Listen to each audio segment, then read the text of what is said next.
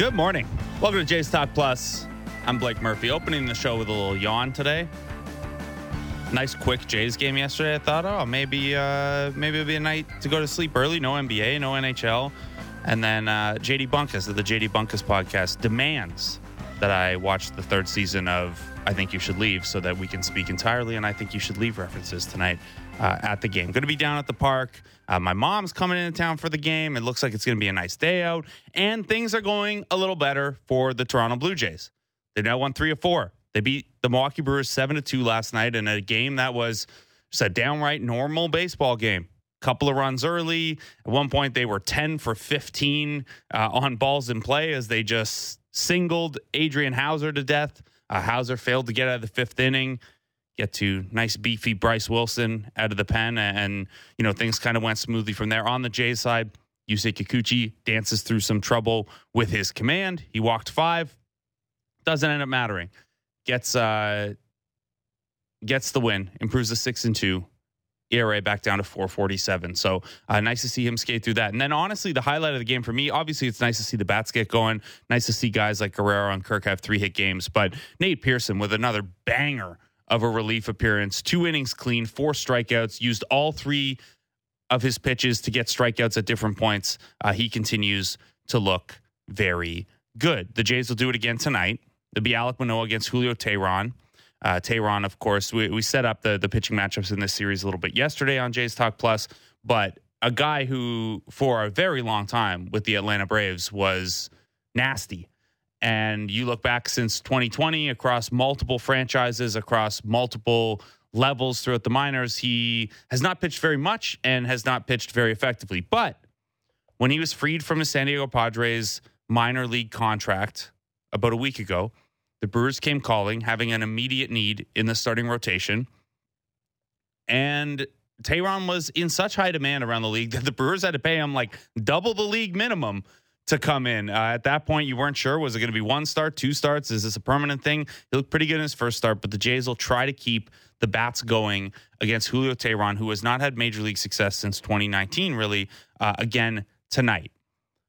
Things have moved in the right direction over the last couple days. Some of that is getting out of the American League East part of the schedule. Some of that is just stopping getting in their own way. Are the Jays a normal baseball team again. Keegan Matheson of MLB.com, of BlueJays.com, joins us to help break it down. Keegan, in your work as someone who covers this team, travels with this team, has to write and tweet about this team every day, what kind of a premium do you place on a baseball team's ability to just be a little less weird, be a little normal for a week or two at a time?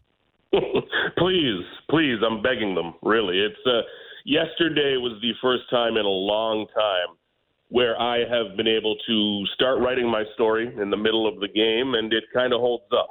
You know, typically there is either a bigger narrative we're talking about, like the recent struggles, or there's a late comeback, maybe a fake comeback. this team has been so strange. N- nothing has happened like we expected.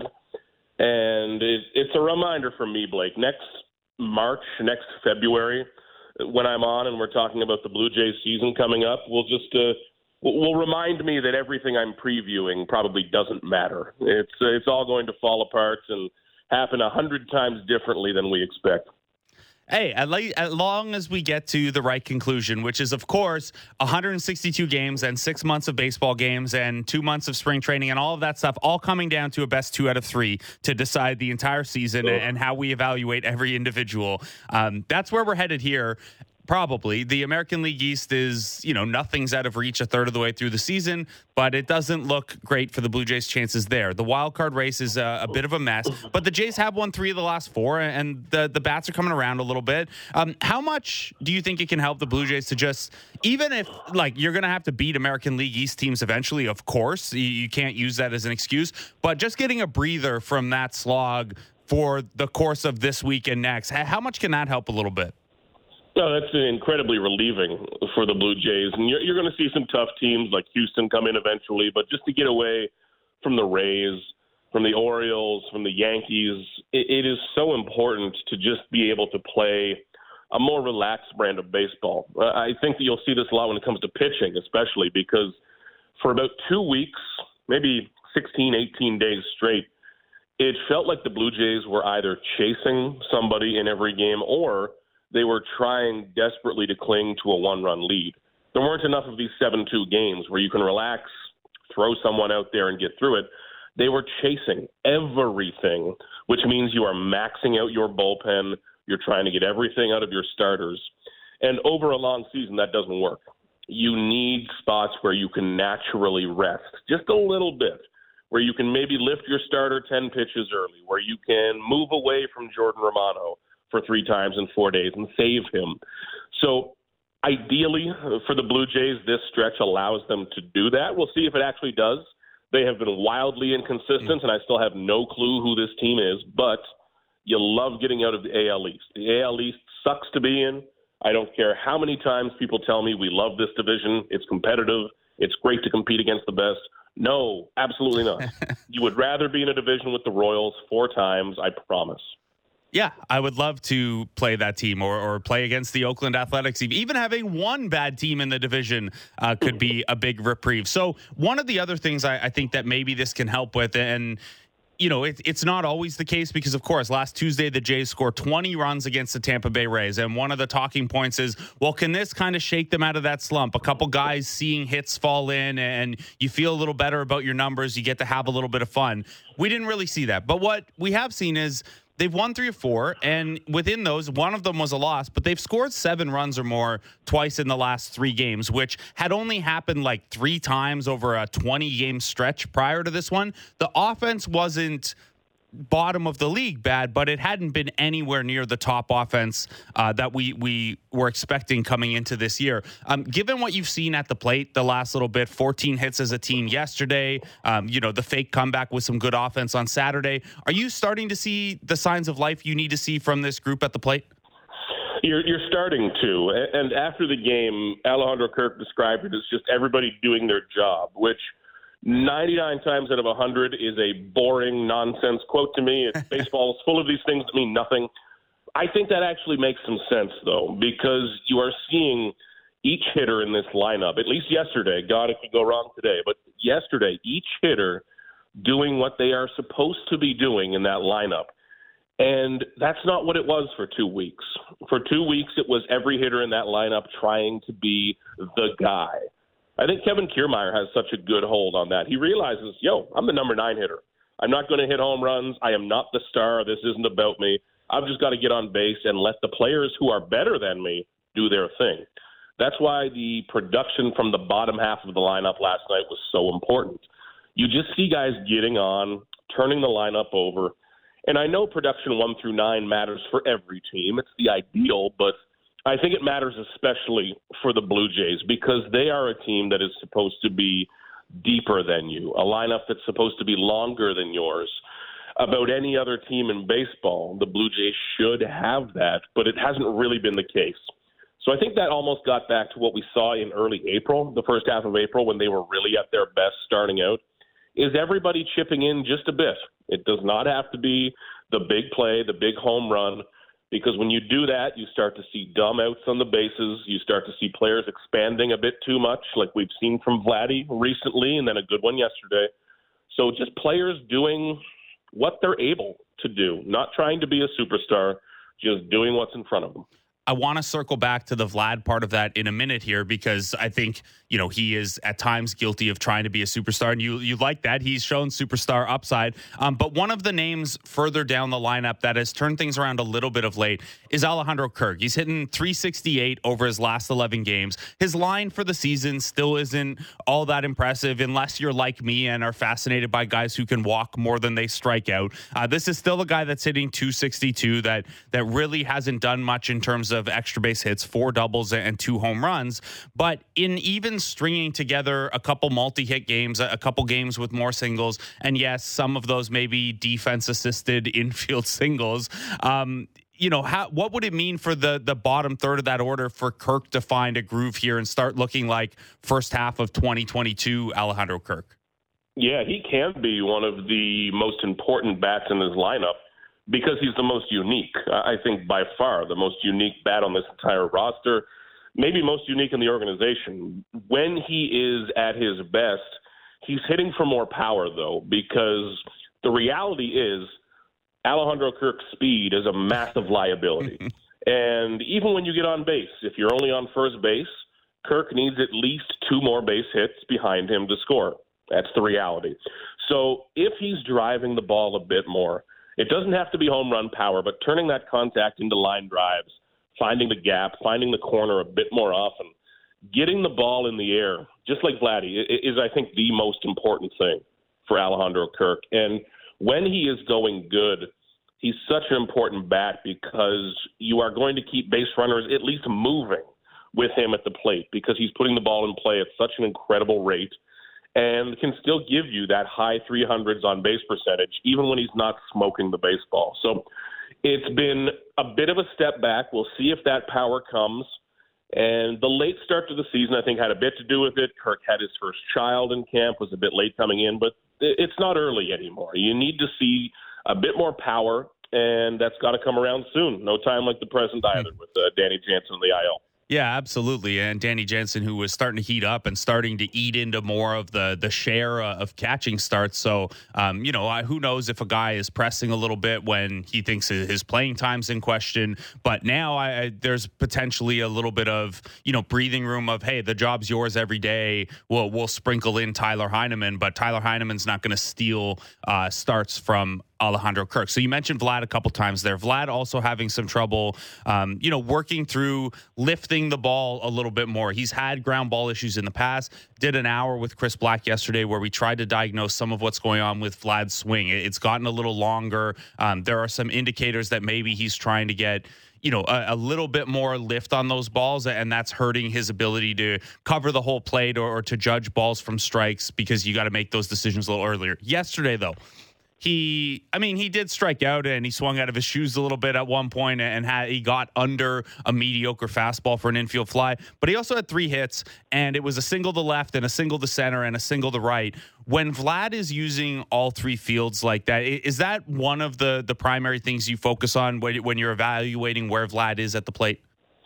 It is, and for Vladdy, a, a couple of hard hit singles means just as much to me as a home run for mm-hmm. him coming back because I, I think he has been not miscast because he is one of the great power hitters in Major League Baseball, but he is not a pure and true sellout home run hitter. What made Vladdy the best prospect on the planet for a couple of years was that he was the best hitter in minor league baseball. Not the best power hitter, not the best slugger, but by far the best pure hitter in the minor leagues. And that is how he turns so many pitchers into highlight reels, coming up through double A and triple A, just doing whatever he wanted at the plate. And then naturally the home run power would come. Lately, I think he's been going after the home run power, and you lose those great at bats in the middle. Vladdy, maybe more than anybody, wanted to be the hero when this was all going bad for a couple of weeks. And that's why you saw him expanding the zone. That's why you saw him taking some massive swings that – Sure, if you connect, it's going 500 feet, but if you don't connect, your obliques are screaming and it looks bad. So, him getting back to a more controlled version of himself is important. I think with Vladdy, this is mental as much as anything. It's about a bit of self control at the plate and accepting that he can go three for five like this and really contribute. And if he does that, naturally the power will come. He hits the hell out of the baseball every single time. It's going to leave the park. But the moment he starts chasing home runs, pitchers know what to do. Every single pitcher who is preparing for the Blue Jays is thinking, man, I don't want to end up on Sports Center because of Vladdy. They really prepare for him. They know where to pitch him now, especially when he is getting aggressive and swinging out of his shoes. So mentally, he needs to avoid that. And yesterday was a much better job. I, I don't want to use this as like, oh, blame the rest of the team for Vlad thinking this way. But do you think it's a little easier for Vlad to accept that when he sees a couple base hit singles around him in the lineup? Like, like does that lessen up the I need to go yard? I, I know that you know sometimes we think of oh, bases loaded or two men on. That's when you want to hit the home run. But it kind of strikes me that for Vlad, it might be if guys are hitting around him, he doesn't feel like he needs to do the solo shot. Do do you see any of that with him? Oh, definitely. And, and when you are not down two nothing and chasing, you know, chasing doesn't just burn the bullpen; it means that every single guy in that lineup is squeezing the bat. They are trying to make something happen and happen quickly. Because when you are losing in a game and you're losing on a streak, you don't want to be patient. You don't want to say, let's play the long game and get them over nine innings. No, you want it to happen immediately. And we've seen Vladdy trying to hit a lot of five run home runs and do things right now as immediately and quickly as possible. But when you see other players hitting, especially the bottom of the lineup turning over, when you see Bo and George Springer ahead of you doing things, you can exhale and say, okay, I'm going to go up there and relax, maybe see a pitch or two without swinging as hard as humanly possible, and see what works for me. And I think that's so important for Vladdy. That's why having George and Bo in front of him performing is probably as important as anything. It just lets him relax. And when Vladdy is himself, he's still one of the best hitters in baseball. He just hasn't let himself be himself all that often so far you mentioned the table setting. It's also, and you know, to tie these two threads together, the ability of the bottom of the order to contribute rolls that over and sets the table uh, better at the top as well. And, and, we thought maybe that would fall off with Kevin Kiermaier missing a couple days. Keegan, I'm going to do it. I'm going to put the, the football down for you and, and let you take a wind up out of here. Cavan Biggio, tiny samples, five for his last 16, two home runs and a walk in there. Is there any hope left that Cavan Biggio can, you know, contribute regularly, or, or, is this version of him sub 200 batting average and no longer really able to take a ton of walks because pitchers aren't afraid of him and don't pitch around him? Um, I, I, guess just where are you at in terms of Biggio's ability to be, say, the 10th guy and the first sub in versus a guy who looks more like a, 12th, 13th position player? Yeah, it's still fading, and it's tough to believe in a bigger role right now because you've seen how pitchers have adjusted to him. Now, if this recent little run where he's making some harder contact, if this picks up, that makes you believe again. But I, I think with any player, especially of Cavan's age and his experience, after they had some success initially, now you're seeing a year or two of struggle. That is the league adjusting to them. And for Cavan Biggio, in the simplest terms, that means fastballs as hard as you can up at the hands, top of the zone and you are seeing him struggle to adjust to that. So is he going to win and make an adjustment back? Well, if so, then he can be that first guy maybe. Getting on base, hitting for a bit of power. He needs that power, by the way. But unless he is going to adjust to that, maybe you are looking at that average near 100 where you're hoping for a super utility role, hoping for some base running, which we know is in there, but we haven't really seen the value of that this year with Cavan. I think the Blue Jays will be as patient as possible. They will try anything possible to make it work with Biggio because they love so much who he is mentally uh, as a player, his mental makeup, how he understands the game. There's a reason he keeps getting opportunities with these numbers, but man, eventually the numbers have to back it up. And as the Blue Jays get healthier, I think that'll continue to be a conversation if he can make an adjustment because lately, the last couple of years, the pitchers have been winning that adjustment game. You mentioned the the Blue Jays potentially getting healthier. Santiago Espinal started a rehab assignment yesterday, went two for three down in Dunedin. Uh, an aside to what we're talking about, but Zach Pop got in his first game as well, so so there's potential movement there as well. Um, I, I, guess the big immediate question in, in, terms of Biggio's role is the health of Kevin Kiermaier, where he had been hoping on the weekend that by Tuesday he might he might be good to go. The Jays are probably facing a point now where you know today maybe even tomorrow, they've got to make an IL decision on Kevin Kiermaier, and there aren't sexy names coming up from AAA. It could mean more of Whit Merrifield uh, in a corner outfield with Cavan Biggio getting extra starts at, at second base. Um, what is the latest on, on Kiermaier, and did it sound like he was potentially IL bound yesterday or, or just getting an extra day? Yeah, I think the wording was that he was feeling better, but still a bit uncomfortable, which didn't sound all that optimistic we'll see today. The Blue Jays can't push this much further, but like you said, there's not a ton of depth coming up. The Blue Jays are, fragile depth wise at a lot of positions, a lot of positions, which is why their health has been so important. I'm not sure if this would maybe lead to an Otto Lopez coming up, being able to use Whit Merrifield in the outfield, have Lopez as cover at multiple positions. That might make some sense. But you're not replacing Kiermaier. The base running, the incredible defense, and what he's done from the number nine spot has literally been one of the best number nine hitters in baseball. He's held up that end of the promise, and he's nailed it. He's been a fantastic signing for the Blue Jays.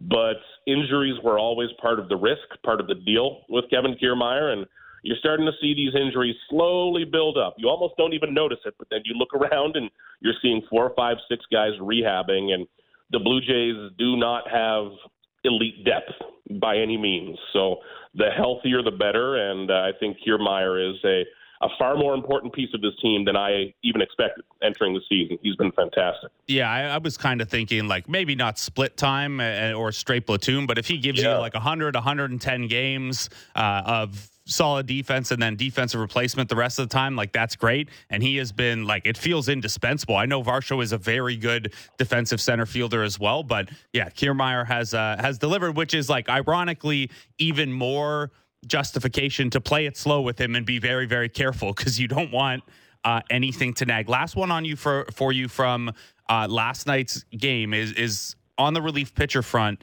Um, you know, Kikuchi, we it, it, was a similar story to, to last year. He danced around some walks and managed to be reasonably effective despite that. That's a good sign. But the big one for me from the pitching side was Nate Pearson gives them two terrific innings again. He strikes out four batters. He uses all three of his pitches as out pitches in strikeout situations. Um, honestly, it's at a point now, Keegan, where I love the fact that you can turn to Nate Pearson for two innings if Kikuchi only gives you five, or you can turn to him for two innings after Gausman gives you eight and the bullpen's banged up and this one's headed to extras.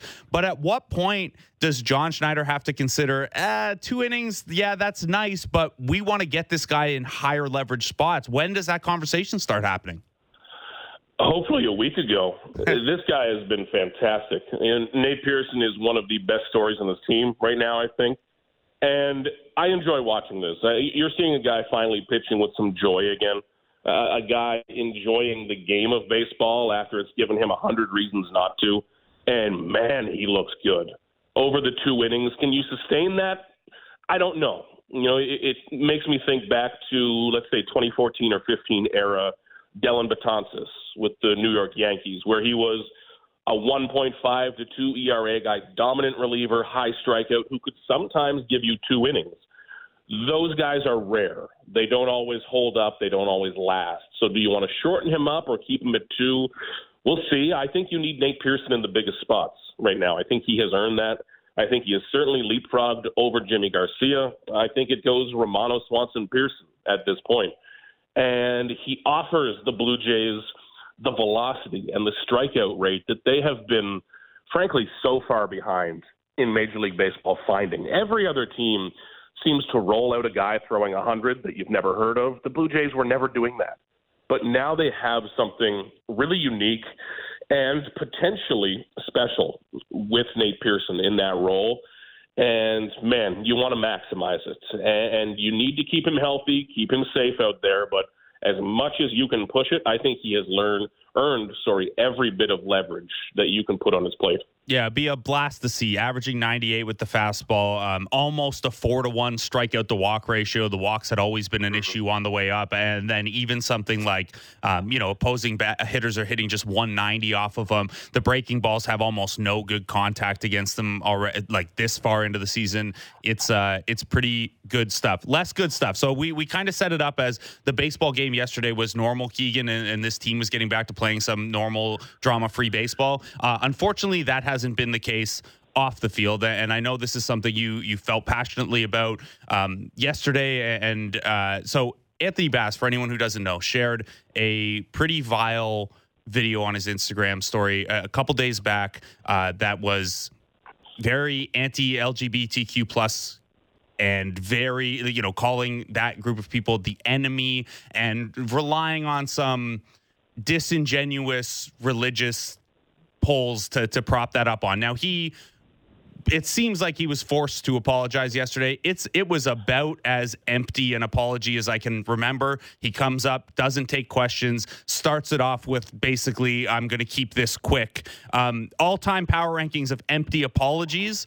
Where does Anthony Bass rank there for you? Because that one was absolute. That rang very hollow to me.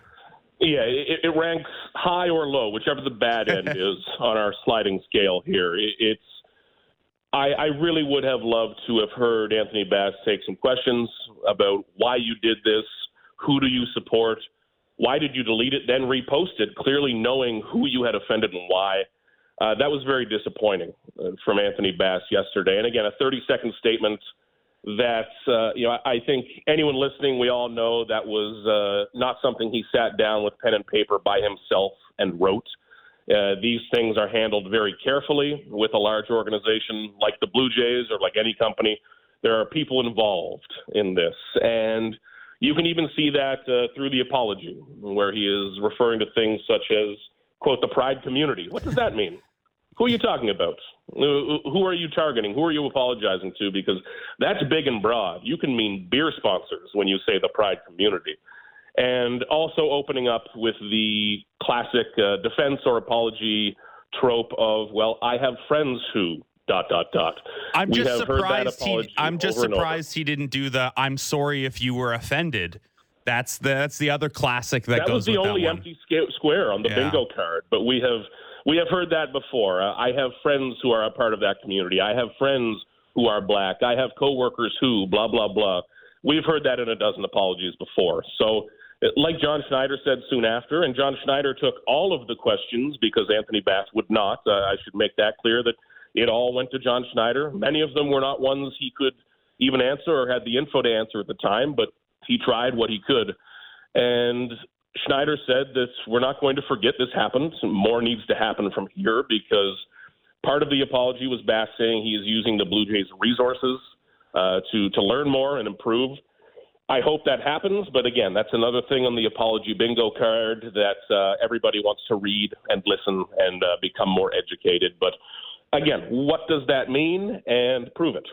Yeah, and not just I mean the the Jays have an okay history with this, um, you know, around their Pride weekends and their involvement with the LGBTQ plus community in Toronto. But there should be a watchful eye on, on them right now. Is are the Pride weekend celebrations just going to be, hey, there's some there's some rainbow insignia around the outfield and in pregame ceremonies, or, or is there actually a connection to those communities, uh, those marginalized groups in Toronto, and a, an effort to make the Jays a, a part of positive change? Changed the same way, you know, the Leafs have been lauded for, you know, always being very involved in things like pride marches and things like that. Um, so yeah, I mean, I think it's I think it's all eyes on on Bass and hearing what that actual learning has been about. Although I'm not optimistic that he'll answer questions about it at any point. Um, and all eyes on, on the Jays and how they continue to you know make sure that we know that that relationship is not just about promoting a, a different weekend at the ballpark, and it's actually about you know, empowering those communities and welcoming uh, welcoming them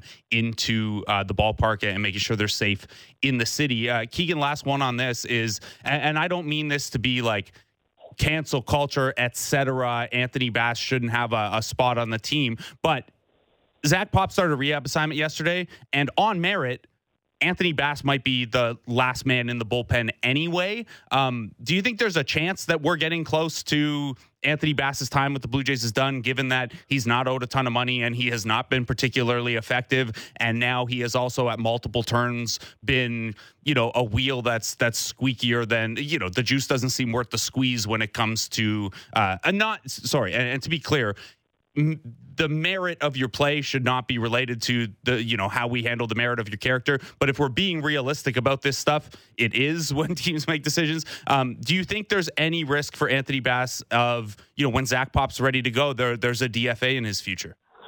I, I do. And like you said the reality of pro sports is that if a player at the top of this roster shared the same post we're not talking about releasing the guy because we know how pro sports works unfortunately but Anthony Bass has not been good. He has not been valuable to the bullpen. And sure, he's had a couple of decent outings lately, but he was brutal in, in April and really struggled to get that going. How did the se- season end last year? A lot of that had to do with Anthony Bass on the mound as well. So, as the Blue Jays have new options, he has put himself on the edge of that conversation. He has not helped himself by being the story multiple times, going back to the popcorn debacle earlier this year, which was stupid. And going back to that, you've, you've been the story a couple of times this season while you are on the mound, not doing much to distract from that. So he has put himself in this situation. And I think as you see other arms coming back elsewhere in the bullpen, even guys struggling like a Yimi Garcia, you believe much more in a Yimi Garcia. I do at this point with his track record, what he did last year. So, yes, I do think Bass is on the edge of that. And if it comes to that point, maybe that's a, a more convenient opening for the Blue Jays because I part of me wondered if he would be in the clubhouse when we arrived yesterday at 3:30 when it opens up to the media, but maybe that point comes uh, a little sooner down the line. And as your uh, as our pal Gregor Chisholm pointed out in, in writing about this yesterday, uh, Anthony Bass also a loud character in the wild card collapse last year. So again, the, there is a real there is a real merit element to this conversation uh, as well, and that was happening. You know, I I think well before this happened. You know, the the term phantom IL was thrown around with him before Cimber and Zach Pop got legitimately hurt. Um, so we'll have to keep an eye on that as Zach Pop gets close to return. Keegan Matheson of MLB.com, of BlueJays.com, of Fine East Coast Liquors now that his sisters come through. Uh, thanks for making the time out, man, and uh, have a great day. Hopefully, see you at the park later. You got it, my friend. See you there. Keegan Matheson of MLB.com, of BlueJays.com. Uh, I mentioned that that Zach Pop did make his first rehab appearance yesterday. We could do a quick little roundup of what's going on uh, with the the injured Blue Jays. Uh, so Zach Pop appeared in a rehab game with single A Dunedin. He threw an inning. He walked a batter, but no hits uh, allowed. Santiago Espinal was also in that game. He went two for three with a single and a double. Uh, ben Nicholson Smith, our pal of Sportsnet Sportsnet.ca, provides the update that uh, Chad Green threw live BP yesterday and Hyunjin Ryu threw a two up bullpen session. So, uh, you know, get up, throw your bullpen, get down as if it's between innings, and then get up and do it again. Uh, Mitch White started in a AAA rehab assignment on Saturday. It did not go well. Mitch White's uh, th- so you so when a pitcher is sent on a rehab assignment, you have 30 days before you have to activate them. Uh, Mitch White is out of options, so that timeline is especially important with him. Zach Pop, for example, say he hit the 30 days, the Jays could then just option him to AAA because he still has options. Uh, with Mitch White, he would have to not only be put on the major league roster, but you'd have to clear a 40 man spot for him as well uh, because he's currently on the 60 day IL. So Saturday started the clock on that second 30 day rehab assignment because his timeline had been reset when he had a setback. Uh, I think you're going to see him make a couple more starts before he's in uh, the major league conversation, just given how poorly things have gone at AAA. If you look around the minor league system today, it's a pretty exciting day for Blue Jays minor league pitchers. Bowden Francis gets the start at AAA Buffalo. He is on merit next man up if the Jays needed someone to start, but again, not on the 40 man roster. Uh, Double A New Hampshire will start Sem Robberse, who with Ricky Tiedemann sideline is probably uh, the most intriguing long term, but maybe in the next two years, pitching prospect throwing in the minors. Brandon Barriera, probably the highest upside guy throwing right now, but but he's a bit away. And then uh, Adam Macko starts at Vancouver. He's the uh, the other return in the Erik Swanson, um, Erik Swanson, Teoscar Hernandez swap. We're going to take a break. When we come back, we're going to get to know Don Mattingly a little bit better through Lindsay Dunn. Lindsay Dunn of City News. Um, I mean, just a fantastic interviewer who's able to build this rapport with subjects immediately. And she sat down with Don Mattingly yesterday. We're going to hear about that conversation, hear about some of the stuff that didn't make the video uh, and didn't make the the article that accompanied it as well. So uh, that's next. Lindsay Dunn joins us as Jays Talk Plus continues on Sportsnet 590 and Sportsnet 360 discussing the biggest stories that matter to Toronto sports fans. The Fan Morning Show with Ailish Forfar and Justin Cuthbert. Subscribe and download the show on Apple, Spotify, or wherever you get your podcasts.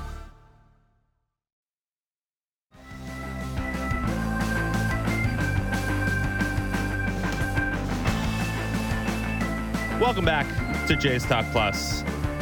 I'm Blake Murphy. There is uh, stuff happening in Leafs land we'll keep an eye on it just in case. It doesn't sound like anything's going to be imminent this morning, but uh, it does sound like from multiple reports that the Leafs are getting close to hiring Brad Treliving as their next general manager. Uh, JD Bunkis just before us had Elliotte Friedman on his show. You can check that out on the JD Bunkis podcast and hear Elliotte's latest reporting on that and what it might mean for Sheldon Keefe. You can uh, listen after us, of course, at noon, the Jeff Marek show uh, follows us, and then Kipper and Bourne will be on at two o'clock. Um, we'll see how that stuff develops, but doesn't sound like anything's imminent. But your Toronto Maple Leafs may have a new general manager soon. Lindsay Dunn was sitting with Masai Ujiri. No big deal when the news of uh, the Golden State Warriors changing GM and president of basketball operations came down yesterday. Lindsay Dunn is uh, City News's sports and music journalist, two time RT DNA Canada Award nominee, and she joins us now. Lindsay, how you doing? Well, you just made my face super red. I'm blushing. That's quite the intro. I'm so happy to be here. Thank you for name dropping Masai because I so casually dropped it yesterday and I'm still uncomfortable with the whole thing. Look, if you're sitting down one on one with Masai for whatever reason and he's breaking sports news to you, uh, I think you're in a pretty good place. But I have to ask, though, like, did he tell you who the next coach is going to be? Because we're all still waiting. You better believe I asked him, and the answer was no comment. But it, like it was a really neat interview that some of it's airing tomorrow. We spoke about the NBA Finals and his former team, the Denver Nuggets, making it there for the first time in franchise history, and also about former assistant coach Adrian Griffin going to the Bucks. Like it was a really neat conversation, but I could not get out who the Raptors' new head coach is. Like, we all want to know. Just tell us. Yeah, and most of the like a lot of the other openings are filled now. So uh, what are we what are we waiting for here? And Nick Nurse is off to, to Philly, of course. I'm sure in your role, especially Lindsay, you'll miss uh, some things about Nick Nurse and maybe some other things less.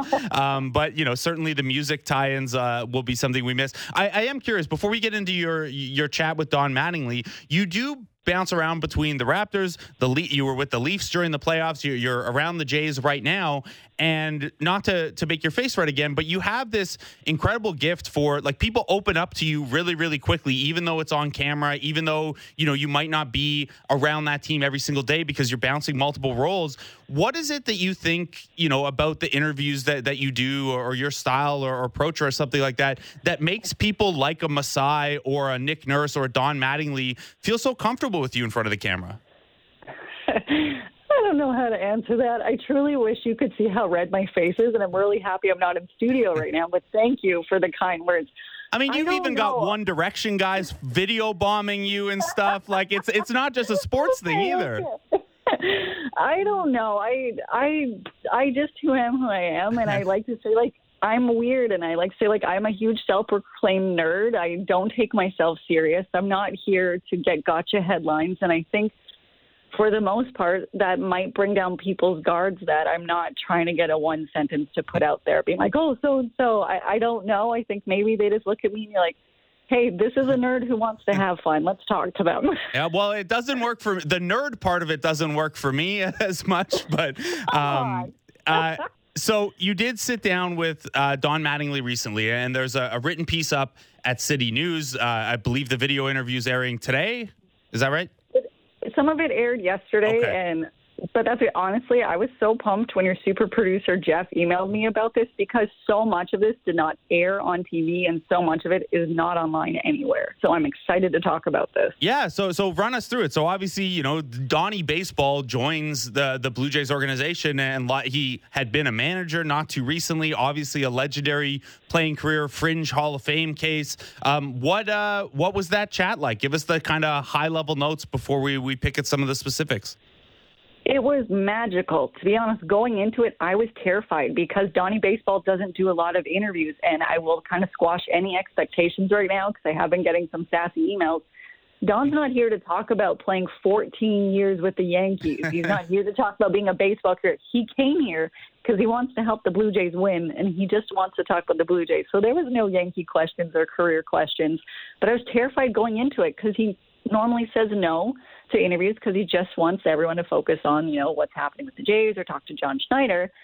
And when it happened, I thought, I'm like, oh, please don't eat me alive hmm. because I'm not traditional. Like, I like to have fun. I like to kind of find more about them as a person. And he completely opened up he was so chatty that after two beat reporters came to me and said, I think that's the longest I've ever seen Donnie talk to somebody. And he even got a little emotional during it when I asked him about his foundation, which completely took me, like, caught me off guard because he, he was so vulnerable. I've actually never seen him like that.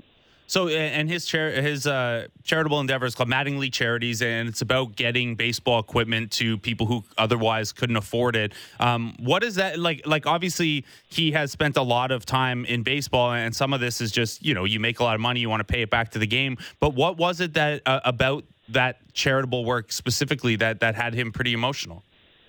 Yeah, because like what you mentioned, he it really started out at getting baseball equipment and that to people that you know can't afford it or they're not getting that opportunity. But he's saying over the last few years they've switched a lot of it to educational resources because he had no idea so many out there. They don't have access to books or writing tools or even just going to school. So they've really amped up their efforts on that. And he said seeing firsthand how it's impacting these kids because some of them education like it's their only way out. It is their only way forward to actually get those tools to learn to be able to get a job or kind of, you know, move forward in life. And he said like that really has taken him back and, and he gets emotional talking about it because he's seeing the impact and had no idea how much of a need there was for that and how many people out there are not getting those resources when for so many people like myself like it's it's kind of honestly it's just been there i've been really fortunate in my life and so it opened his eyes to the change that can be there and how such a small thing as giving someone a book has changed people's lives. That's great, and obviously he has a, a large platform uh, to do that with. We'll, we'll spin it to uh, more of the Blue Jays side now. And you mentioned off the top that you know part of why he doesn't do a ton of interviews, maybe doesn't want to be backward looking at his Yankees career, or, or wants to keep the focus on someone like a John Schneider. It was a little bit surprising that Don Mattingly joined the Blue Jays in a bench coach role initially because he has had a couple stops as a manager and John Schneider is new to this gig and, and we know like Lindsay we, we know from from Nick Nurse and from Dwayne Casey before that on the basketball side you know one of the best things a, a head coach especially a less experienced one can do is load their staff up with good assistants but it also means your potential replacement is, is right beside you on the bench um, how how does it seem like the the Don Mattingly John Schneider working relationship has gone so far it seems like they're they're kind of thick as thieves early on Absolutely. They seem like best pals. It seems like a fantastic dream team. Like Mattingly had nothing but praise to say about Schneider on how he leads and makes the entire staff feel a togetherness, which, as you mentioned, Don knows how hard it is to be a manager, and he really praised how John has made everybody feel like their voices heard, they're part of this, their decision making, and he praised Schneider's decision, saying that he's so confident in them. Like you really are never concerned over what he's doing, at least in Don's mind. And then he really is enjoying the opportunity of being a second set of eyes for him because, like we know, he's been a manager before, and with the rule changes and everything going on late in the game, he says, you know, you're thinking about pitching or pinch hit or pitch run, and you know how this player has to go there, and he hopes that he can take a little bit of that pressure off of John. He says he doesn't really need it because he's doing such a great job, but he is so impressed with how John has been as a manager in such a new role, and he's just loved being a part of this organization, which I think is great. And I actually don't think Don would throw a bunch of BS. I genuinely feel like he's excited to see what John Schneider and the coaching staff is doing. Although he did say it was a little rough when he started here because he's like the new kid in school. Yeah, yeah, you don't know anyone yet, and you've got to, you know, you don't want to step on toes and things like that. I, think what probably helps, at least from you know afar, what I can pick up from uh, the broadcasts or, or the media seats or whatever, it really does seem like the hitters gravitate toward Don Mattingly pretty naturally anyway because he does have such a, a track record as as a good hitter. Um, what what did it sound like? What how did he talk about you know his relationship with some of the Jays uh, position players so far? Oh, he said it's been nothing but fantastic. I actually spoke to Bo Bichette about his relationship with Don Mattingly. He says kind of how it's helped his game. And Don went to talk about how just he's been helping some of the hitters with the psychology part of the game. And this part didn't air on TV and it's nowhere because he says you know, players they'll look at stats or numbers and then they'll have these streaks where they're not doing anything and then it will impact their confidence greatly. And he's like, I have experience from this. It really doesn't impact the veteran players as much, but it still will impact them. And he's enjoyed kind of eventually, because I'm not going to say who he said or didn't say off the record about maybe in a slump, trying to get them to navigate through the psychological part of it. But he had nothing but praise for Bo and Vlad, calling them next tier players, and that he came here, he had options to go to other teams because he sees this as a winning organization with like that great chance of winning and that he said up and down the lineup they're a problem and will be a problem for pitchers.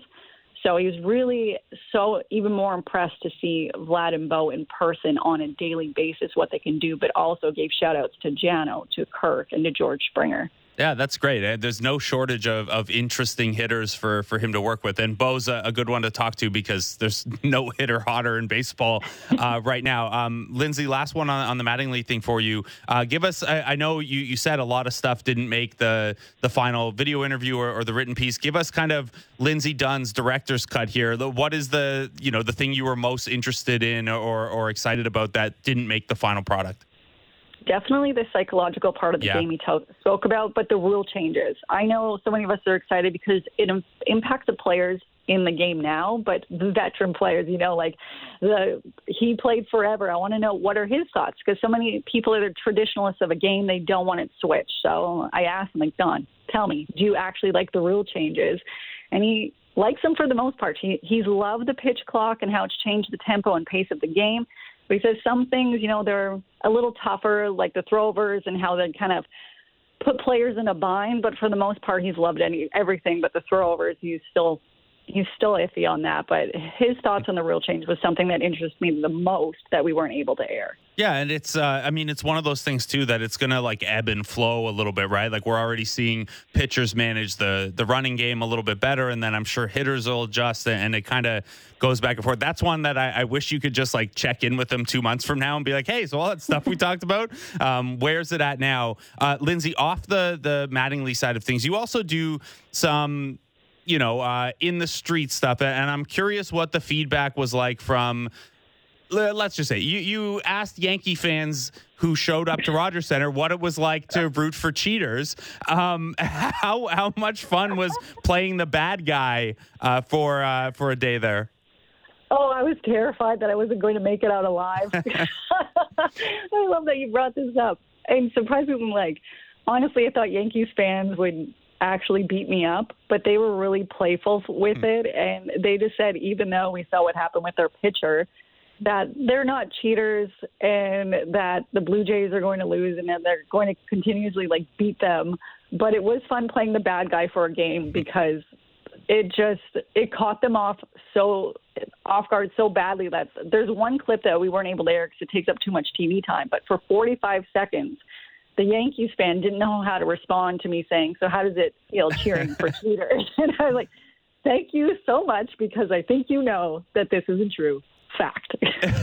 yeah, and like how how do you respond? Like yes, it's nice to cheer for cheaters, or no, it's not nice to cheer for cheaters. The way you phrase the question ha- has them backed into a corner. Um, very last one, Lindsay, and this is maybe some investigative journalism you can you can dig into over the weeks. Uh, I just had Keegan Matheson on before you, and we didn't get to this because it was a, a busy actual baseball day, but he is crying conspiracy theory about the hot dog numbers on Loonie Dog nights. Do you have any suspicions yourself that these numbers are, are getting artificially high? Oh, I am going to say no comment. but I could say you do see a lot of people walking around there. I'm always surprised. Like, I don't know how they can be that high because the numbers like basically 50,000 dogs or something or 30,000 within the first inning. I'm like, are people really eating that many hot dogs? But then you see people walking around with four and then going back and going back. But I honestly, uh, I don't know. Maybe, yeah, back to no comment. Yeah, it's something we can all dig in on quietly, and, and I don't know how I do it, but I, I you know, I'm a numbers guy. I got to be able to figure out some way to some way to capture it here. Uh, Lindsay Dunn, thank you so much for uh, taking the time out. Congrats on, on the RTDNA uh, award nominations, and keep up all the great work. Thank you. I'll just quickly say one last thing. Again, thank you for having me on. But tonight on City News, I'm airing probably the wildest interview I've ever had with Blue Jays.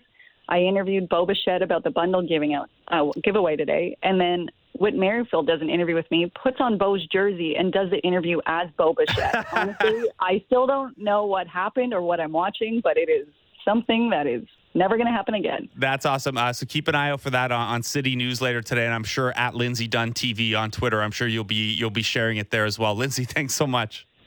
Anytime.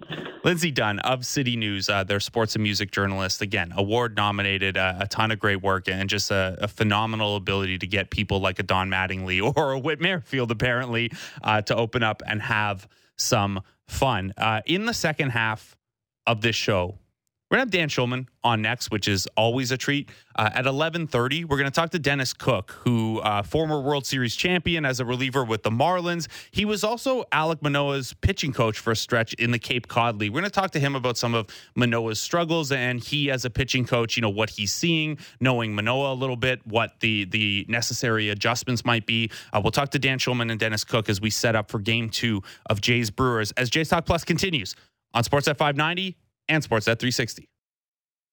Breaking down the top stories in the NHL every day. The Jeff Marek Show. Subscribe and download the show on Apple, Spotify, or wherever you get your podcasts.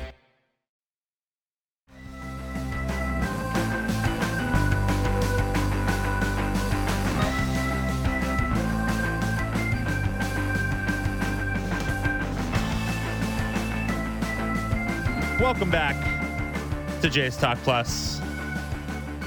I'm Blake Murphy. Uh, Dan Shulman won't get to hear his little meatloaf intro. We'll just have to tell him about it.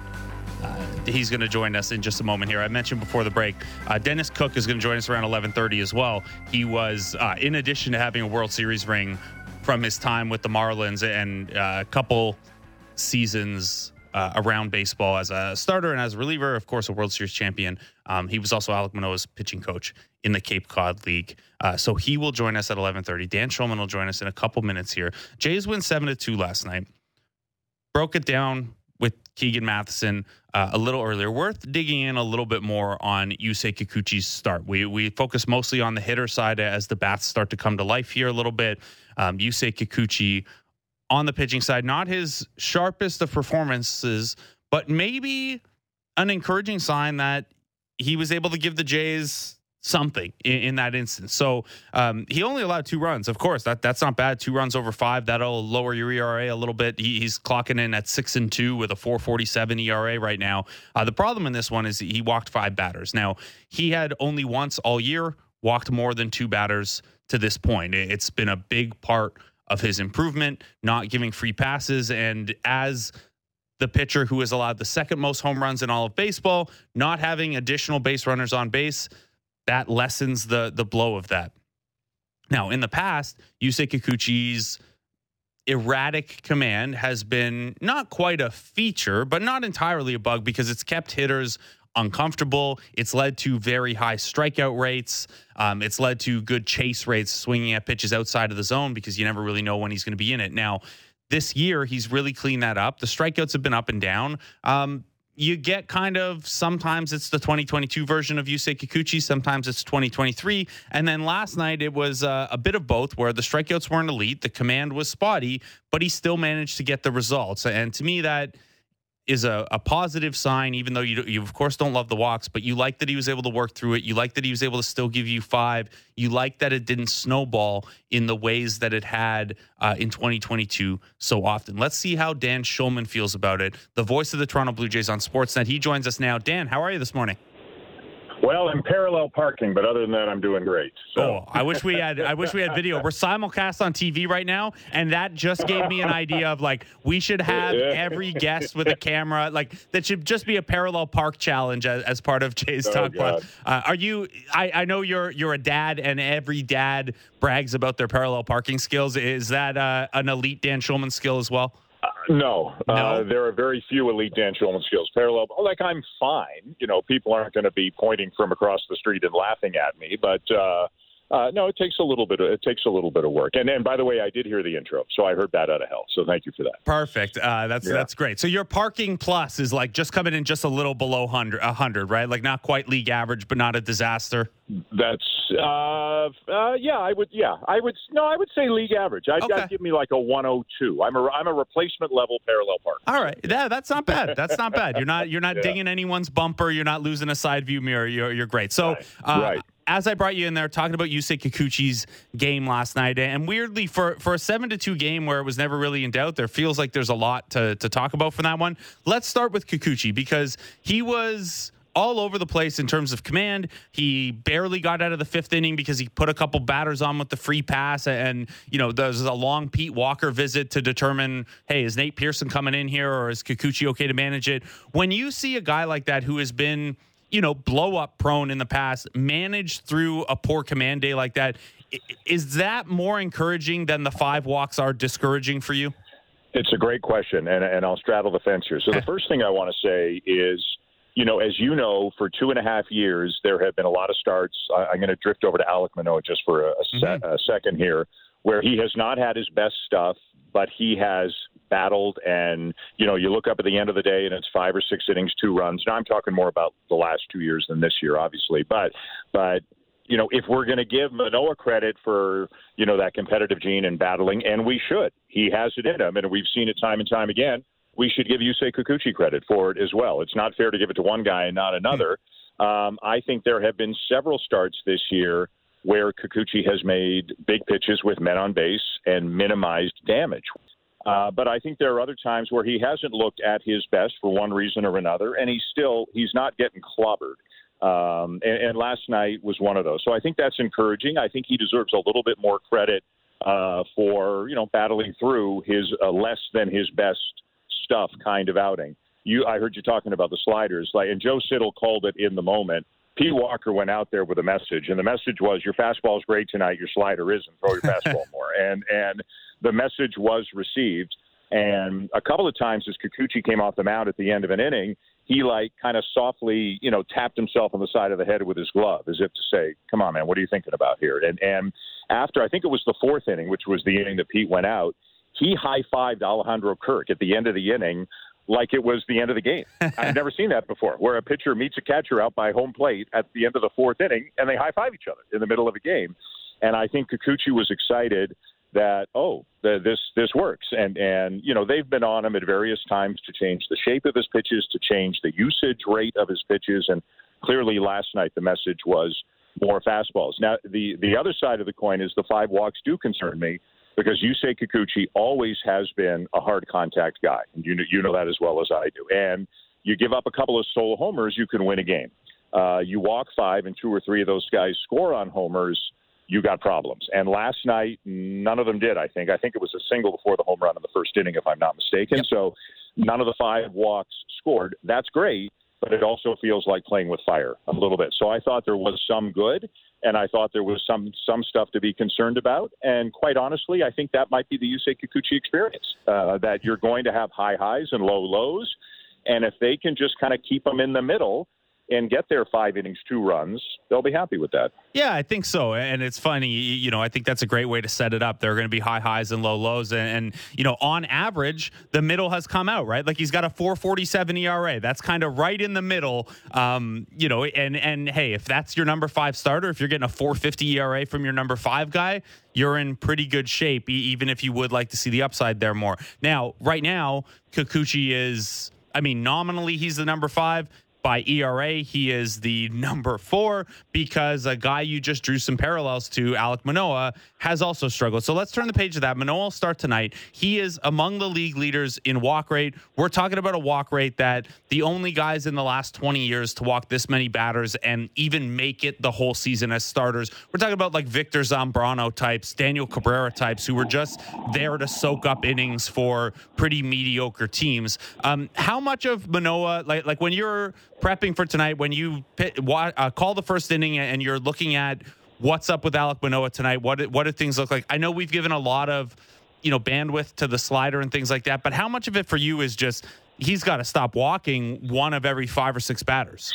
That, that's the first thing. I, I think it's just got to be more competitive pitches, and it doesn't have to necessarily be more strikes, although it probably does, but it's got to be more pitches close enough to the strike zone that makes them swing. I, I think you know, obviously everybody's got information and video, and the word is out that he's not uh, throwing the ball the way that he did last year, and he's not in the zone as he as as much as he was last year, and he's not getting as much swing and miss in or out of the zone uh, as he did last year. So I think hitters are probably going up there with a much different mindset against 2023 Alek Manoah than they did against 2021 or 2022 uh, Alek Manoah. So for me, especially against a team like Milwaukee which uh, is not a good offensive team, like bottom five in baseball in just about every significant category.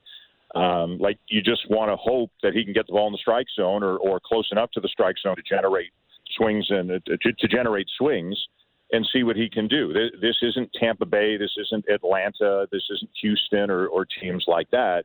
uh, hopefully he is able to challenge them, and and then you live with the results. You, but walks never lead to anything good. It, it it just eventually leads to you're behind in the count and you group one down the middle with a couple of men on base, and then you're really in trouble. So.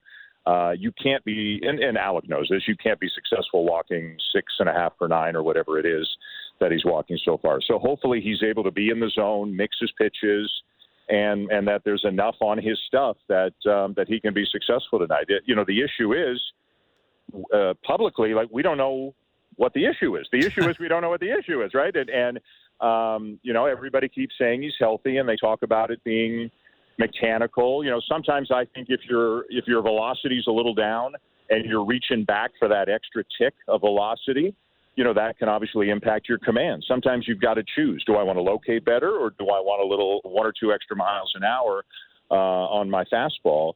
Uh, I don't know if that's what he's battling right now, but it, at some point, as confident as a guy is, and he's a very confident guy, uh, it's got to take a toll on you mentally, and then you you know you start wondering, can I do this? Can I do that? So I think tonight's a good opportunity for him. He's had an extra day of rest, and he's facing a team that is not – great offensively. So hopefully put it all together. Yeah, that's uh, it's well said, and it's tough from an analyst perspective of like where do you even start, right? Like the the velocity, the location, the slider, the fastball. You know how much of it is mental. And early in the season, he was able to explain some of what you're talking about, where oh my velocity was down because of the way my back hip was hinging, and then when I fixed that, my shoulders came out of alignment and things like that. But sometimes I do wonder, and I wondered this with Jose Berrios last year too, is like with an extra day off or something like that, or or if the Jays had the depth at AAA to allow them, you know, skip a time through the rotation and just like, hey, reset and let's let's clear the brain and how am I instinctually pitching? What is a you know the base Alek Manoah feel like, and then work from there. Uh, the Jays, of course, don't have the the options to do that. Right. Dan, in, in, the in a scenario where the Jays did have someone say at AAA or like Mitch White was looking better and ready to go, or, or Bowden Francis were on the 40 man or something like that. Are you a believer in you know sometimes getting a guy who's struggling so much uh, a breather, whether it's Phantom IL or, or just skip a turn or something like that? like I, I do wonder is Manoah you know, if it's your third or fourth starter, maybe if it's a guy who was supposed to be your ace, is that a little more difficult to sell?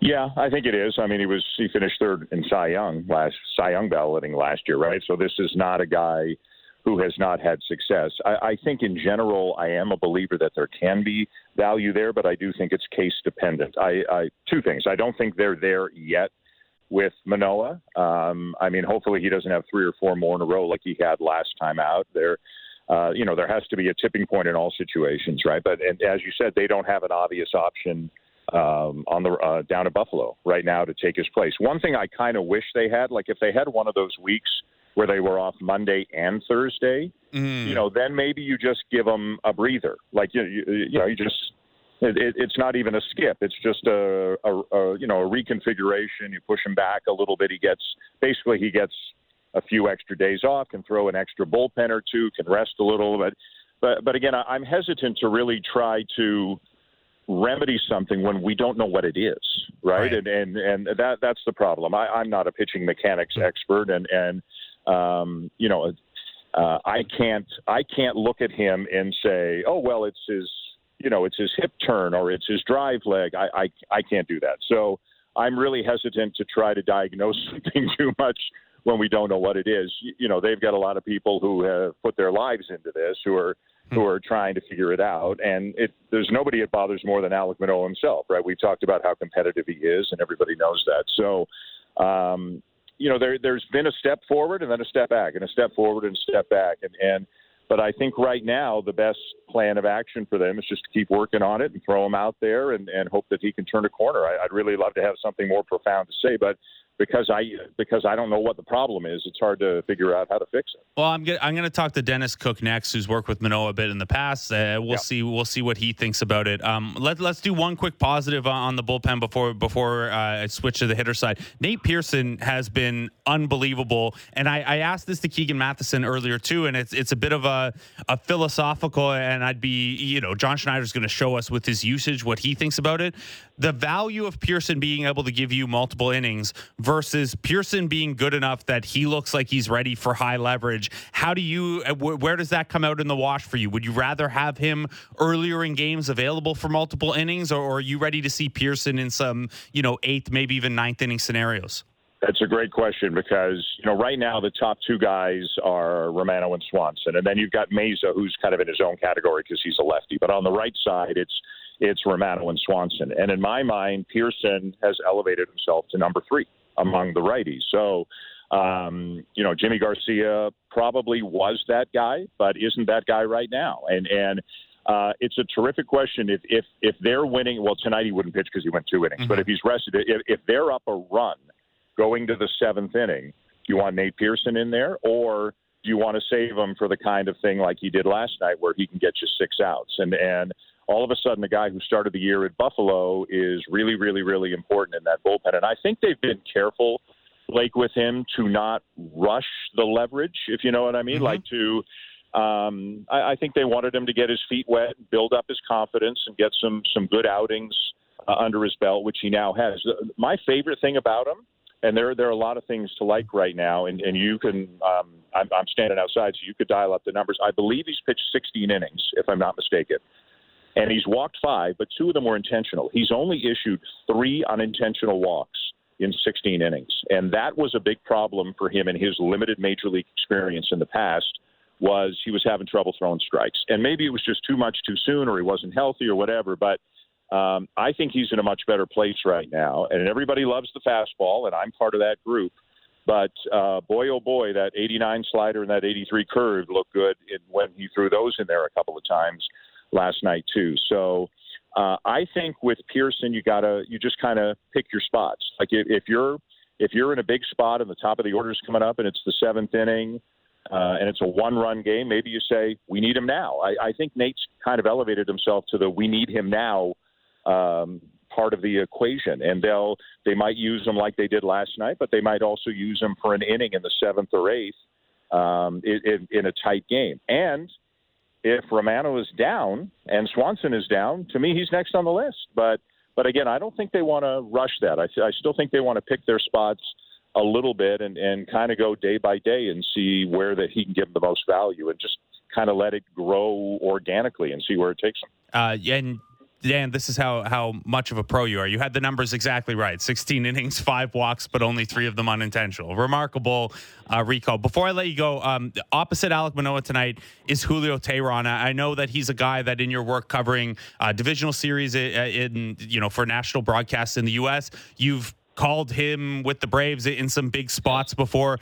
As a, a baseball fan and someone who's been around a long time, when a guy like this, who's basically not been completely out of the league the last three years, but like really hasn't pitched very much the last three years, when you see him pop back up, how how cool a, a, story is that, and how excited are you to see what the 2023 version of, of Julio Teheran has right. tonight? So I watched a little bit of his last start, which was his first start with yeah. Milwaukee. He's not the same. He's not 24 year old Julio Teheran. He's uh, which you would think would benefit the Blue Jays. He doesn't have enough, uh, or I shouldn't say that. He doesn't have as much velocity um, as he had in the past. I mean, when he came up like as a young Atlanta Brave, he looked like he was, and he was an All Star a couple of times, but he looked like, like he might be an ace for years and years and years. Uh, lost some velocity, had some injuries. So two years ago, barely pitched, shoulder injury last year pitched uh, part of the season in an independent league and part of the season in Mexico. This year signs with San Diego, makes eight minor league starts, has an opt out in his contract. If I'm not on the big club by whatever the date was, I can become a free agent, which he did.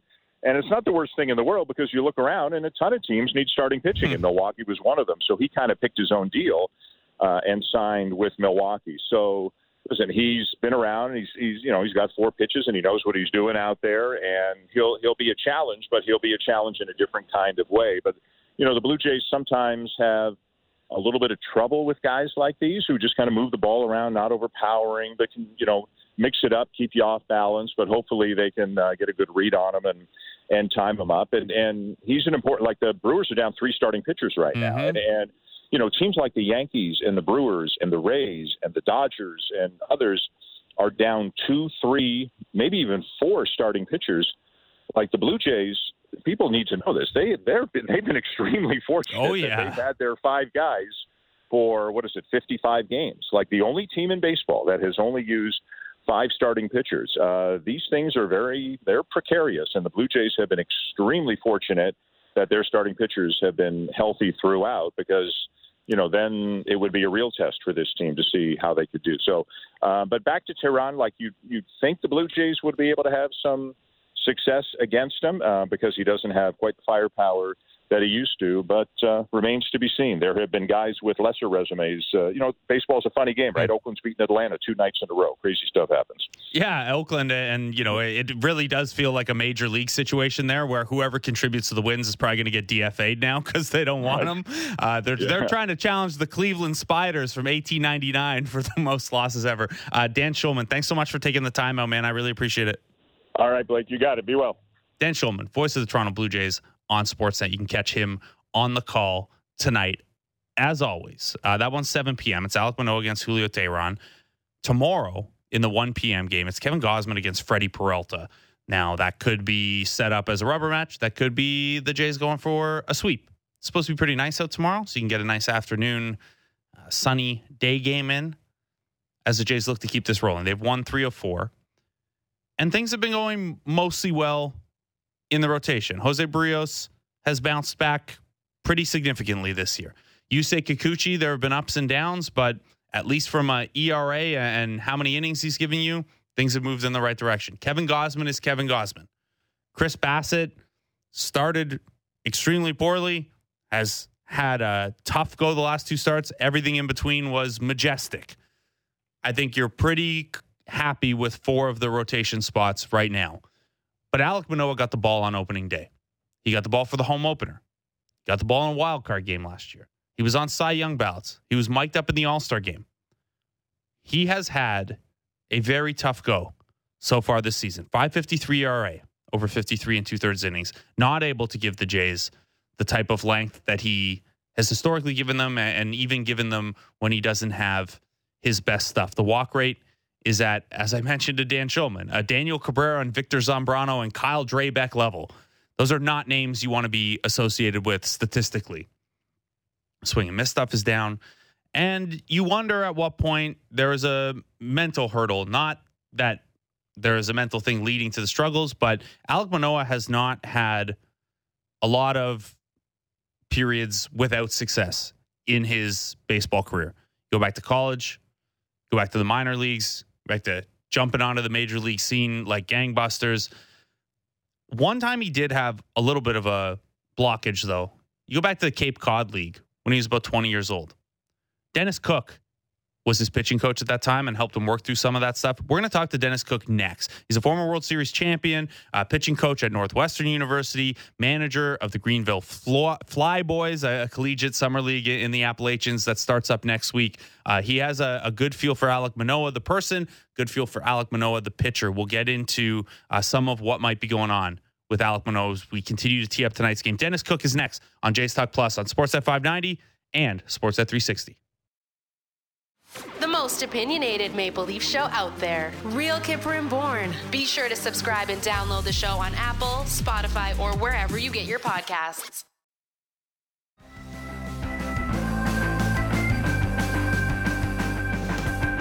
Welcome back to Jays Talk Plus. I'm Blake Murphy. Alek Manoah will go tonight in game two of this Jays Brewers series, 7 o'clock down at Rogers Center. I'll be there. It'll be fun. He'll take on Julio Teheran.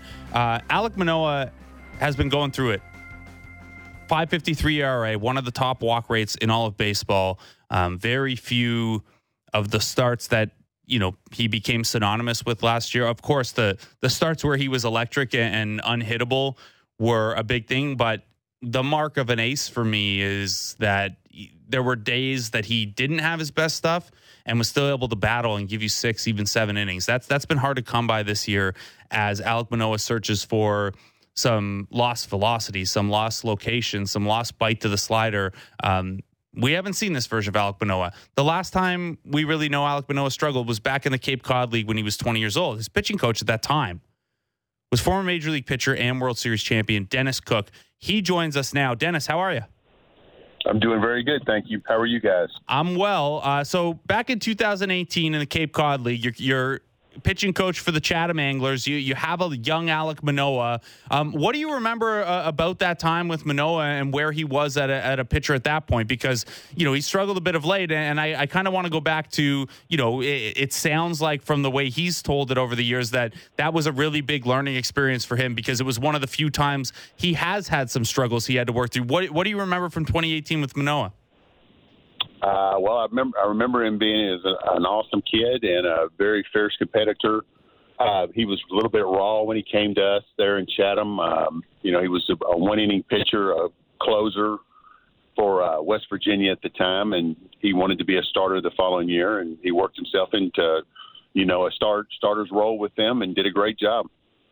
So that that and you know I, I, remember reading about how you guys helped him with some fifth inning stuff and you had him work on some mechanic stuff from uh, the back side of the mound instead of the front side of the mound. Um, obviously, that's a different version of Manoah than the one we're seeing right now. But um, when you when you hear about or you, you get to see a little bit of, of Manoah struggling right now, um, wh- what do you you know at a high level what what are you seeing or not seeing with I, I just think that it's a he's a pretty much a second sec, second year player. Um, you know, it's it's the league is hard. The hitters adjust. They're you know they're making good money and they're good players, and it's just a game of adjustments. And he's going to be just fine. He'll adjust, make some uh, uh, mechanical adjustments, and and uh, the way he approaches the hitters, and he's going to be just fine.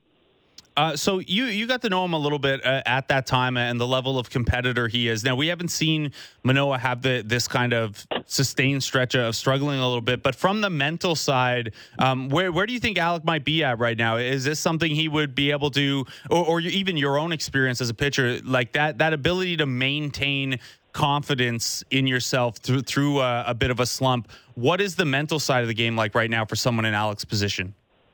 I just think he needs to stick with his routine, um, be consistent with his routine, which I know he's he is being, and uh, trust his stuff. And I know he's doing that. I noticed that he's he's walking a few more guys than he than he has in the past, and you know I, I saw the league was hitting 274 against him, and that's probably just the results of pitching behind in the count a little bit too much uh, just you know, if I was going to say anything, Dallas, I'd just say go back to the basics and get back to attacking the strike zone with your stuff, with all your pitches, and uh, live with the results. And I have a feeling that if he does that, his results are going to be uh, very good.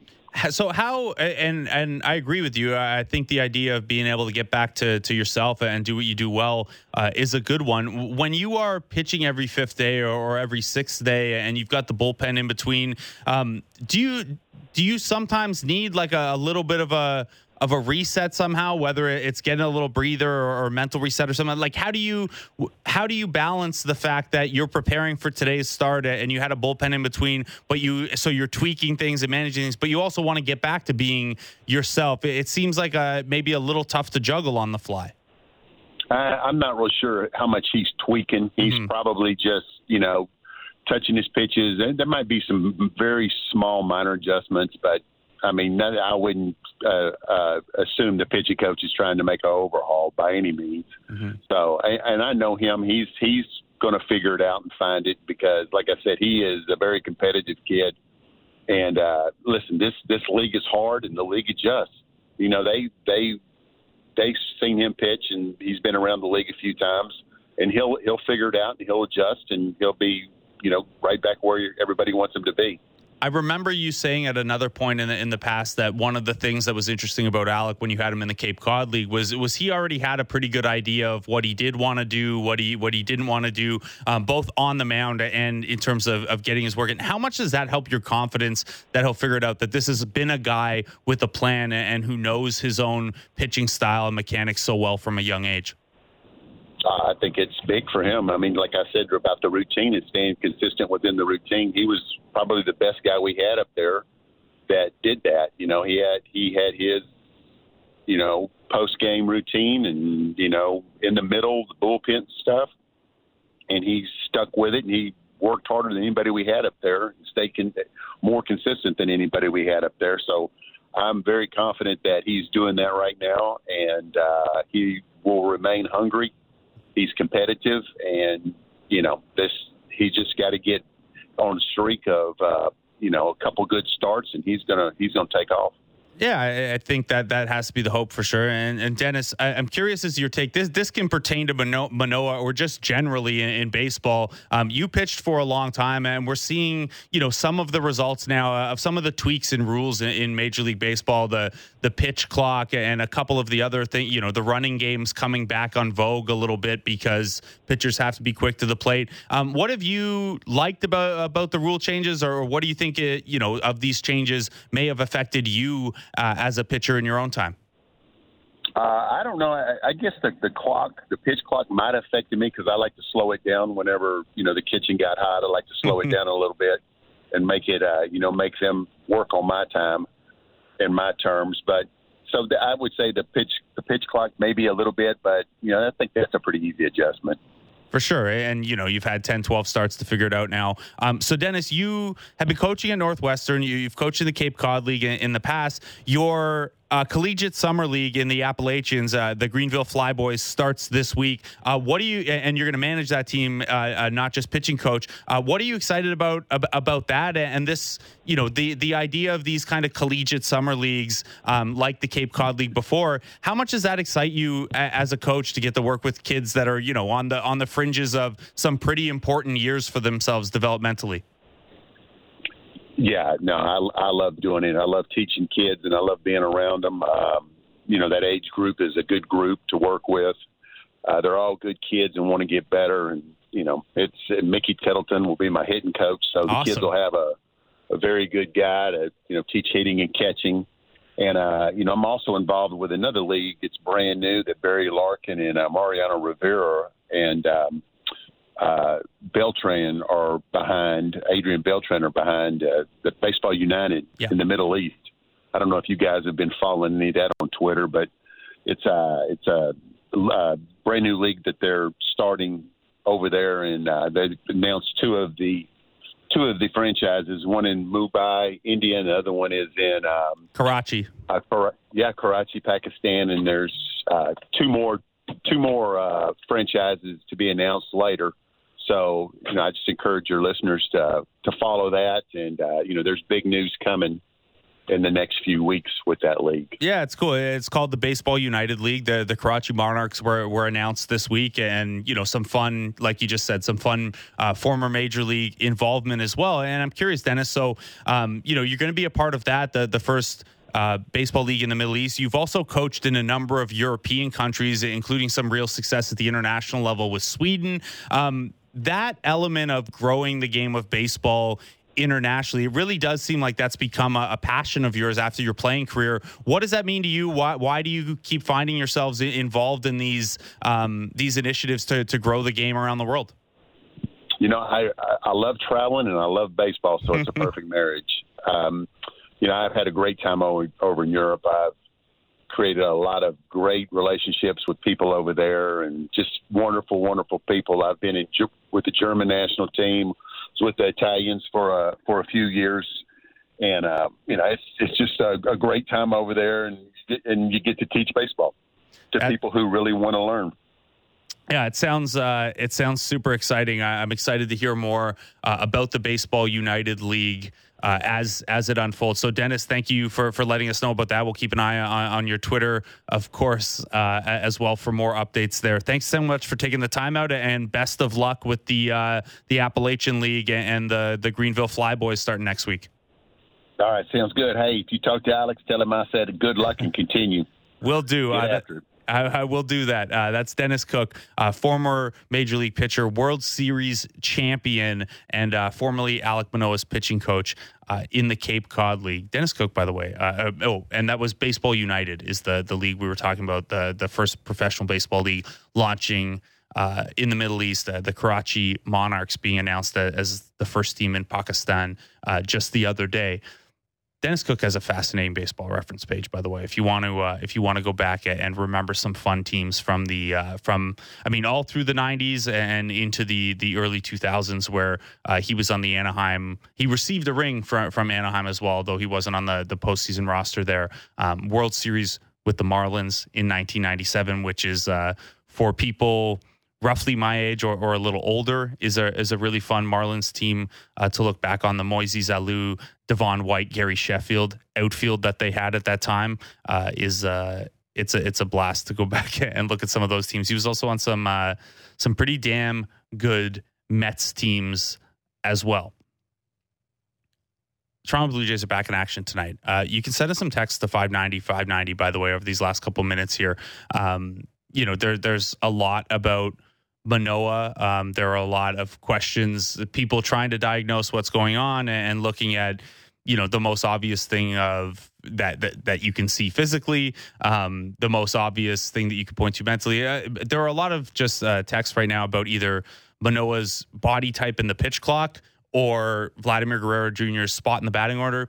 We've talked about all that stuff uh, already. We're not, we don't need to rehash that uh, every time through. Um, but if you do have some questions, you can hit them at 590, 590 in the text line. Uh, also of note, so Je- the Jeff Marek shows follows us at, at 12 o'clock and Kyper and Bourne's at 2 o'clock. You're going to want to tune into those because um, the Maple Leafs are going to hire Brad Treliving as their general manager by all accounts. Elliotte Friedman uh, tweeting about 20 minutes ago that this is getting wrapped up as expected. They are expecting an announcement today and then a press conference tomorrow. Uh, Brad Treliving will be the new general manager of the Toronto Maple Leafs. So um, you will have the Jeff Marek show to break that down. You will have Kyper and Bourne to break that down. And then I'd imagine, you know, wall to wall around that press conference tomorrow.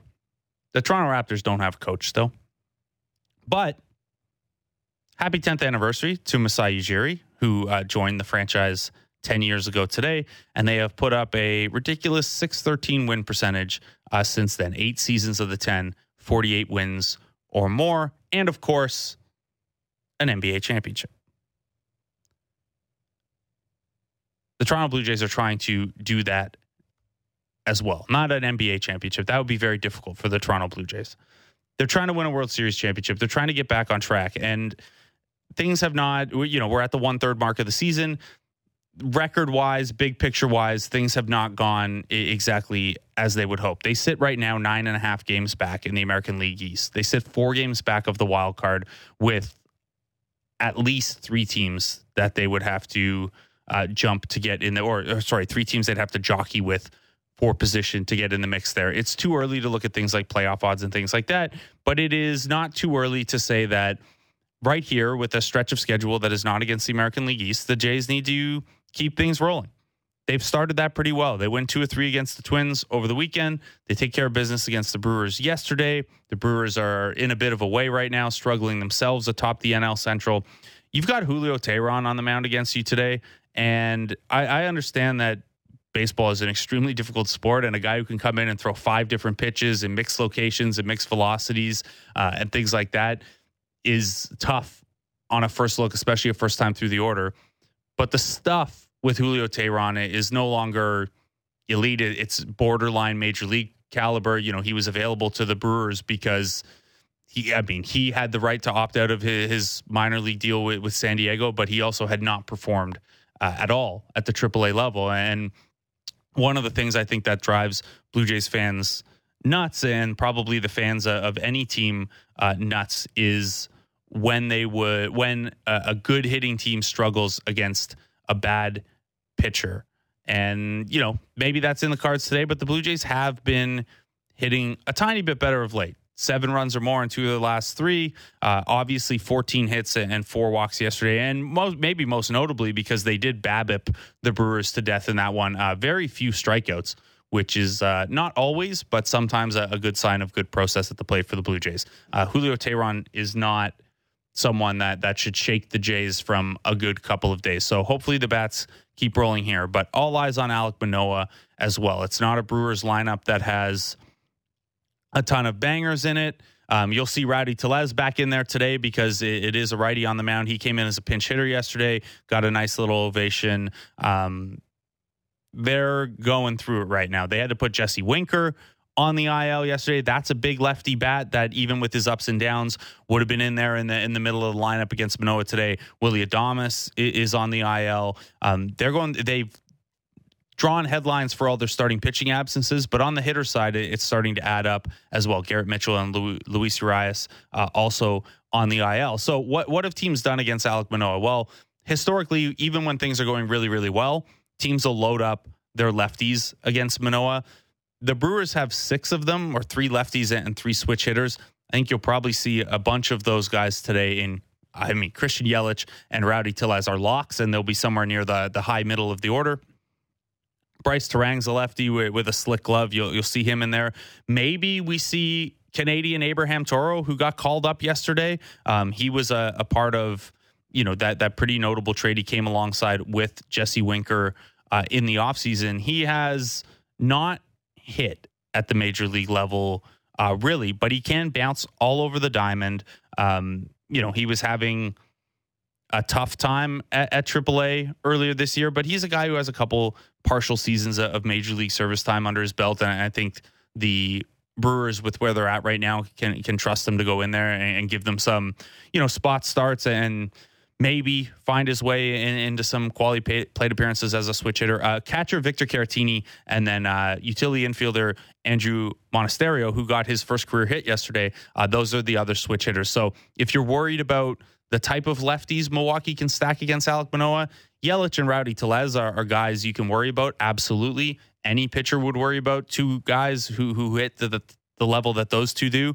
But if you see six lefties slash switch hitters in the lineup tonight, that's not really going to be uh, an excuse for Alek Manoah or a cause for worry because the Brice Turangs, Abraham Toros, Victor Caratinis of the world are not the type of matchups that, when Alek Manoah is on, uh, would bother Alek Manoah. Certainly, feels like a pretty big one given that it's a another home start. His last home start was was a pretty effective one um, at home against Baltimore two weekends ago it looked at the time like maybe a step forward, even even though the walks were there, because he did get into the sixth inning and he was able to be a little more efficient with his pitches. Um, feels like a big one just because the Jays have won three of four and they want to keep this rolling uh, as they have a little break from the AL East part of the schedule here. Uh, and it also feels like a big one for Alek Manoah just because it is, you know, no lineup in baseball is an easy one. But this Milwaukee Brewers team is not exactly an offensive juggernaut that that's hitting really well right now. So feels like one for Alek Manoah to get right. And if he can't, the worries will continue to grow. Some questions to the text line before we close out here. Um, someone who didn't sign theirs uh, asked why the Jay would the Jays consider a six man rotation to get those arms extra days rest. Um, the the reason there is, and Ben Ennis and I kicked this around on Fan Drive Time a couple weeks ago, heading into this stretch where they had 30 games in 31 days, and we know Manoah and Gausman and really everyone around baseball benefits here and there for, from an extra day off. The truth is, they have nobody to start. Um, they don't have a sixth starter, and there are other complications too, like the fact that you're only allowed to have 13 pitchers on your roster. So if you go to a sixth starter, you lose an arm out of your bullpen. And if your sixth starter is only going to be a three to four inning guy, that means there's more of a toll on your bullpen on those days as well. Um, so I could see the desire for that if Mitch White were pitching well on his rehab assignment and, and looking ready to rejoin the major league roster. I think you could have that conversation. But right now, like the guy that you would call up to make those starts is Zach Thompson, who has an ERA over seven at AAA. Um, that's what the AAA starting depth looks like for this team. Drew Hutchison is not on the 40 man and has not been very good. Casey Lawrence is on the 40 man and has not been very good. Uh, Bowden Francis just got back from injury, and while on merit, he might be the next guy up. He just got back from injury and is not on the 40 man. There are, like, Zach Thompson would probably be the guy that got called up. And that's not great. He, he's had a really rough go at, at AAA and you're still holding out hope for that cutter. So I don't think a six man rotation is in the the cards anytime soon. Like at the earliest, if Mitch White can get his footing under him and get a couple good AAA rehab starts. Um, Chris in Oakville asks, Biggio is on a bit of a run. Do you think being in the lineup gains more confidence in a player? Um, I mean, probably. Like if you're hitting, if you're in there every day and you're able to play every day and stick to your routines and see more pitches, I'm sure it doesn't hurt. But I also think that if you're a player like Cavan Biggio, you have had a lot of chances over the last couple years to run with playing time. And if you're now not getting it you can't really use well i'm not getting enough playing time as a reason for the ups and downs because you had those opportunities and you didn't take advantage of them enough. You got jumped by santiago espinal last year. You got jumped by whit merrifield pretty quickly this year. I think it's great that, that he's starting to come around. Five for his last 16 uh, a walk in there a couple of homers in there. The jays could really use him to get the bat going so that he can be kind of a, a super sub for them. But I don't think, hey, you got to get this guy in the lineup every day so that he can get his confidence uh, holds much for me. And, unless Kiermaier's hitting the IL, then you're just out of options uh, anyway. Um, another uh, person who didn't sign their text, I'm supposed to remind you guys to do that so we can shout you out. Um, do I think that the Jays could look at adding a starting pitcher given their struggles there and the lack of depth? I, I, think so.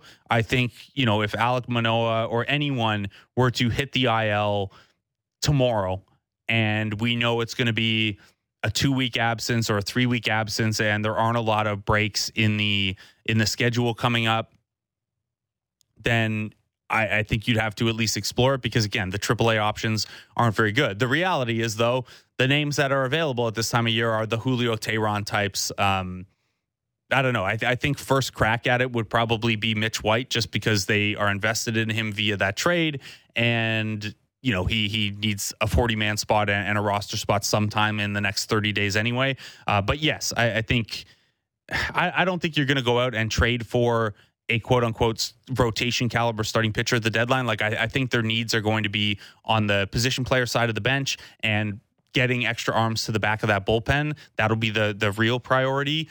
But adding some AAA starting depth, a guy like this year's version of Mitch White. And again, Mitch White didn't work out the way that it was anticipated last year, in part because Yusei Kikuchi got yanked from the rotation. Um, but the theory there was this is a guy who can go to AAA, work some starts there eh, with some stuff that we we want to see from a pitch design and execution standpoint and improve, but he's also there as starting pitching depth if we need, or long man depth in the bullpen if we need. That was kind of the idea with Ross Stripling when they got him as well. So I could see them looking at that type of guy over the next two months. But right now, it's you're riding with Alek Manoah. You're hoping the bats can give him a little something against Julio Teheran tonight, and you're hoping that Alek Manoah can round the corner. Dennis Cook, who we just talked to and has coached Alek Manoah in the past, thinks he's going to come out of it too good a pitcher, too strong mentally to not eventually find his way out of it.